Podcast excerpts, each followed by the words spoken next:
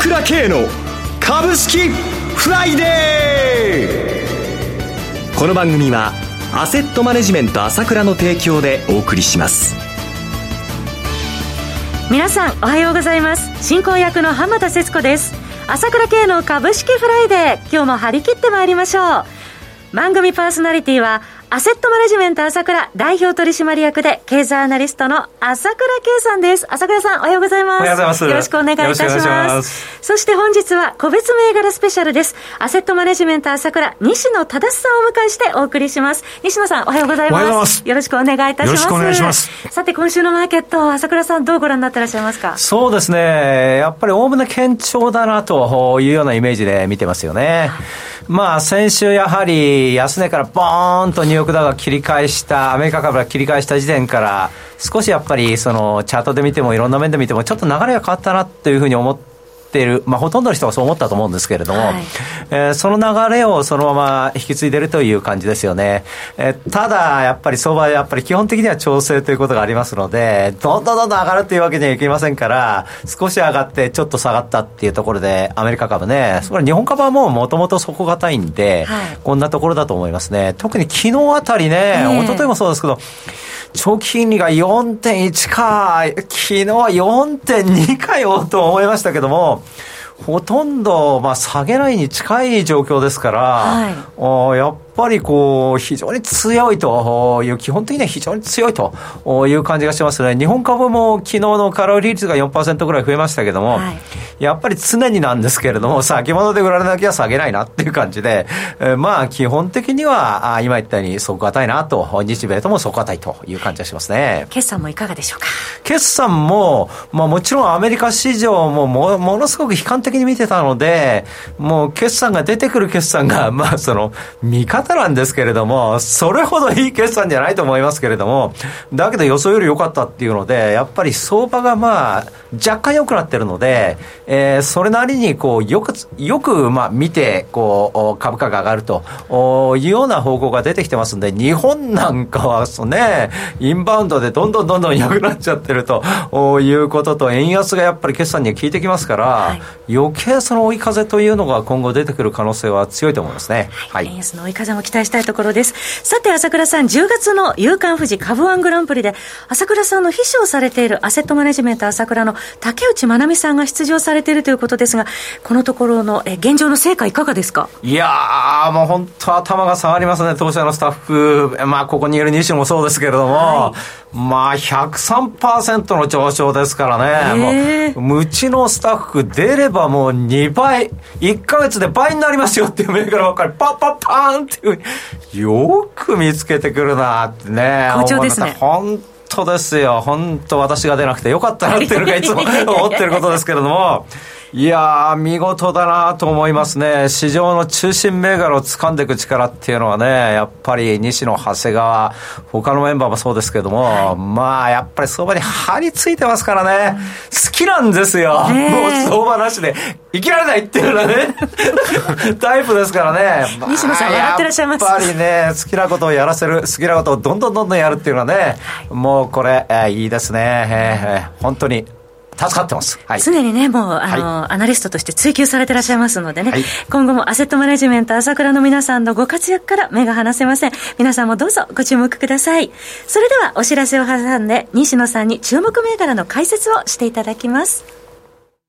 鋭い分析力で注目、経済予測のプロ、朝倉慶。日々のマーケット情勢や株式情報、個別銘柄の解説を朝倉本人とスタッフが平日16時、メールで約10分の動画を無料で配信中。株の判断に迷ったら朝倉慶。詳しくはアセットマネジメント朝倉のウェブサイトへ。本日の市況解説無料メールマガジンにご登録ください。アセットマネジメント朝倉は、証券取引、金銭、有価証券の予託、貸付行為は行っておりません。また、情報提供する金融商品の取引では、相場変動などにより損失を生じる恐れがあります。取引説明書、契約締結前交付書面などを十分にお読みいただき、ご理解の上お取引ください。金融商品仲介業者登録関東財務局長金中第605号。ここからは個別銘柄スペシャルです。一つお気をつけいただきたいのは買い推奨するものではありません。西野さんの視点で注目される銘柄を挙げていただきます。投資の最終判断はご自身で行っていただきますようお願いいたします。それでは改めまして西野さんよろしくお願いいたします。よろしくお願いします。えー、今回も注目銘柄ご用意いただきました。それでは、えー、早速ご紹介いただきます。まず一銘柄目はこちらです。4936東証グロース上場のアクシージア。昨日の終値51 1円安1231円でした。いかがでしょうか？はい。えー、まあ今週の日曜日の日経新聞にですね、はい、一面に越境 EC 円安で再脚光という記事が出たんですけれども、もう一回越境 EC が注目されているの、今なぜということなんですが、はい、まあ一つは IT が発達してきたと。まあ、グーグルのあの自動翻訳なんか見ても、はい、あの、やや文章におかしいところはまだあると思いますけれども、非常に内容って分かりやすくなりましたよね。変わりましたよね。変わりました。で、えー、あとはもう一つはですね、円安ということで、海外から日本のものを買う人が増えてるよということで、まあ、こういったことの要因でですね、中小企業のグローバル化が進むきっかけとなる可能性があるというふうに出てました。はい、で、越境 EC はこの2年で8割伸びてます。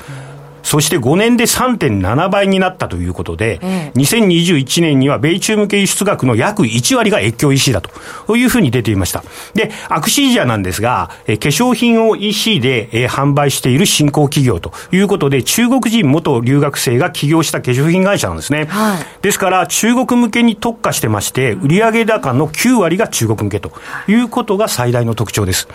で中国人の方というのは、今でも日本の化粧品メーカーが人気があるということで、まあ、そこを捉えてですね、えー、日本企業として中国に化粧品を販売していると。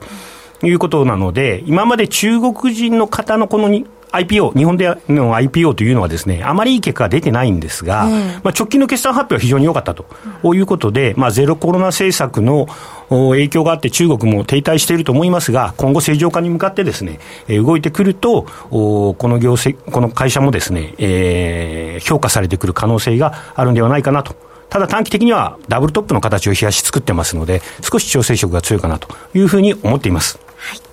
え続いては6920のレーザーテックをご紹介いただきます。東証プライム上場の銘柄で、昨日は570円高、18,580円でした。はい。まあ、現在、半導体関連株はですね、株価が急落しているので、はい、まあ、ソックス指数なんかもそうですけど、フィラデルフィア半導体株指数ですね、こちらの方も下落しているので、まだちょっと早いかなというふうには思うんですが、まあ、現在、その半導体需要っていうのは非常に冷え込んでいますし、それから米中対立ですよね。はい、えー、アメリカの方がですね、中国に性能のいい半導体売っちゃダメよというような規制なんかもありますので、えー、今、非常に半導体株っていうのは状況が良くないんですね。はい、で、一方のまあ内需株の上昇が目立って、まあインバウンド関連株というのは人気があるわけなんですが、はい、そろそろですね、えー、この冬のどこかで内需株から外需株への転換というのが、私は近づいてきてるんじゃないかなというふうに思っています。で、えー、株価もですね、下落トレンドが少し止まりつつあるように見えるので、はい、えー、今後、下落トレンドから抜け出して、どこで抜け出してくるのか、あまあ、長期的な成長トレンドは変わってないというふうに思っているので、はい、えー、レーザーテックにそろそろ注目してしたいなと、まあ、8035の東京エレクトロンも含めてですね、注目していきたいなと思ってます。はい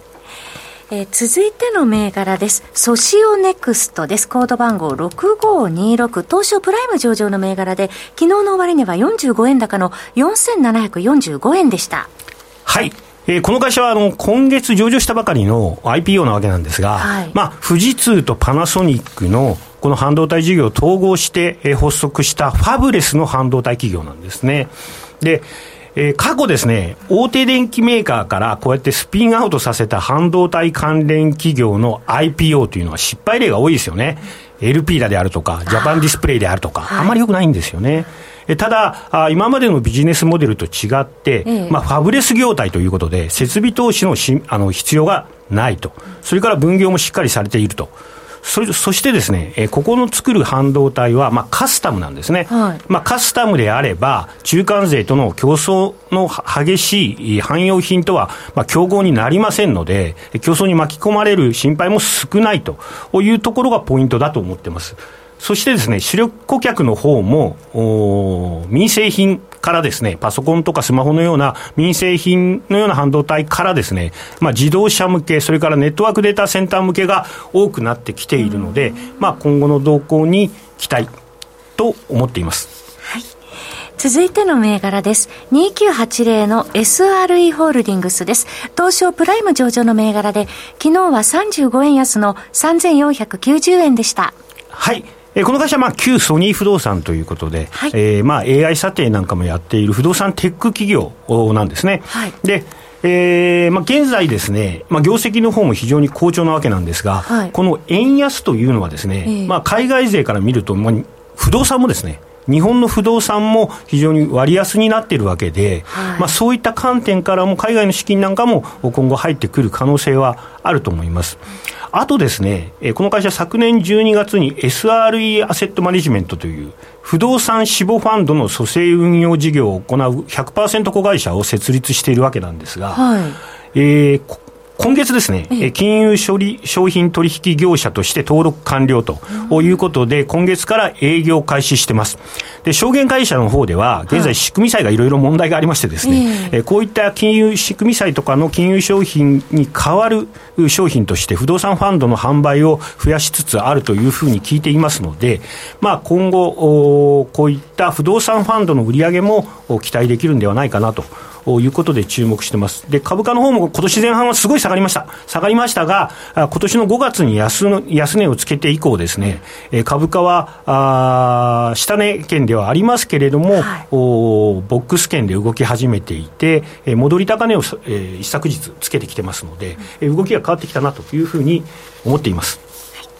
えー、最後もう一銘柄伺います。9984ソフトバンクグループ東証プライム上場の銘柄です。昨日の終値37円高、5780円でした。はい。えー、ソフトバンクグループなんですが、はい、今、いい材料って全くないですよね。えー、世界的な、まあ、株安もそうですし、はい、中国株も下がってますし、えー、まあ、IPO もですね、今年、えー、今年は非常に減っているということで、いい材料も全くないんですね。しかし、まあ、株価の動きを見てると、はい、3月に安値をつけて以降、ボックスで推移してまして、今この悪い状況でですね、ボックス上限の6000円に近づいているということで、株価に変化が見えてきたなということで、まあ、これは先を見て動いている可能性がありますから、はい、注目しています。3月15日4200等円から、昨日は5780円までありました。そうですよね。ね、4月5日の5980円まで、もう少しのところまで来てるというところですもんね。はいおっしゃる通りです、えー、以上5銘柄ご紹介いただきました西野さんありがとうございましたなお繰り返しになりますが取り上げていただいた銘柄はいずれも西野さんの視点で注目する銘柄で買い推奨するものではありません投資の最終判断はご自身で行っていただきますようお願いいたします。番組もそろそろお別れのお時間となりました。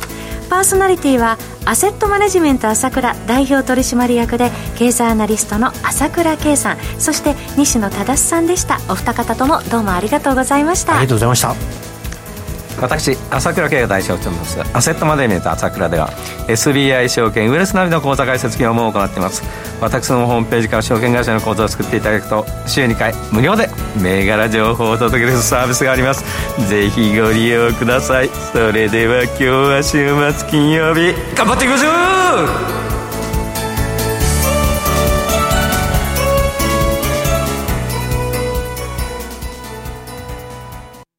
この番組はアセットマネジメント朝倉の提供でお送りしました。最終的な投資判断は皆様ご自身でなさってください。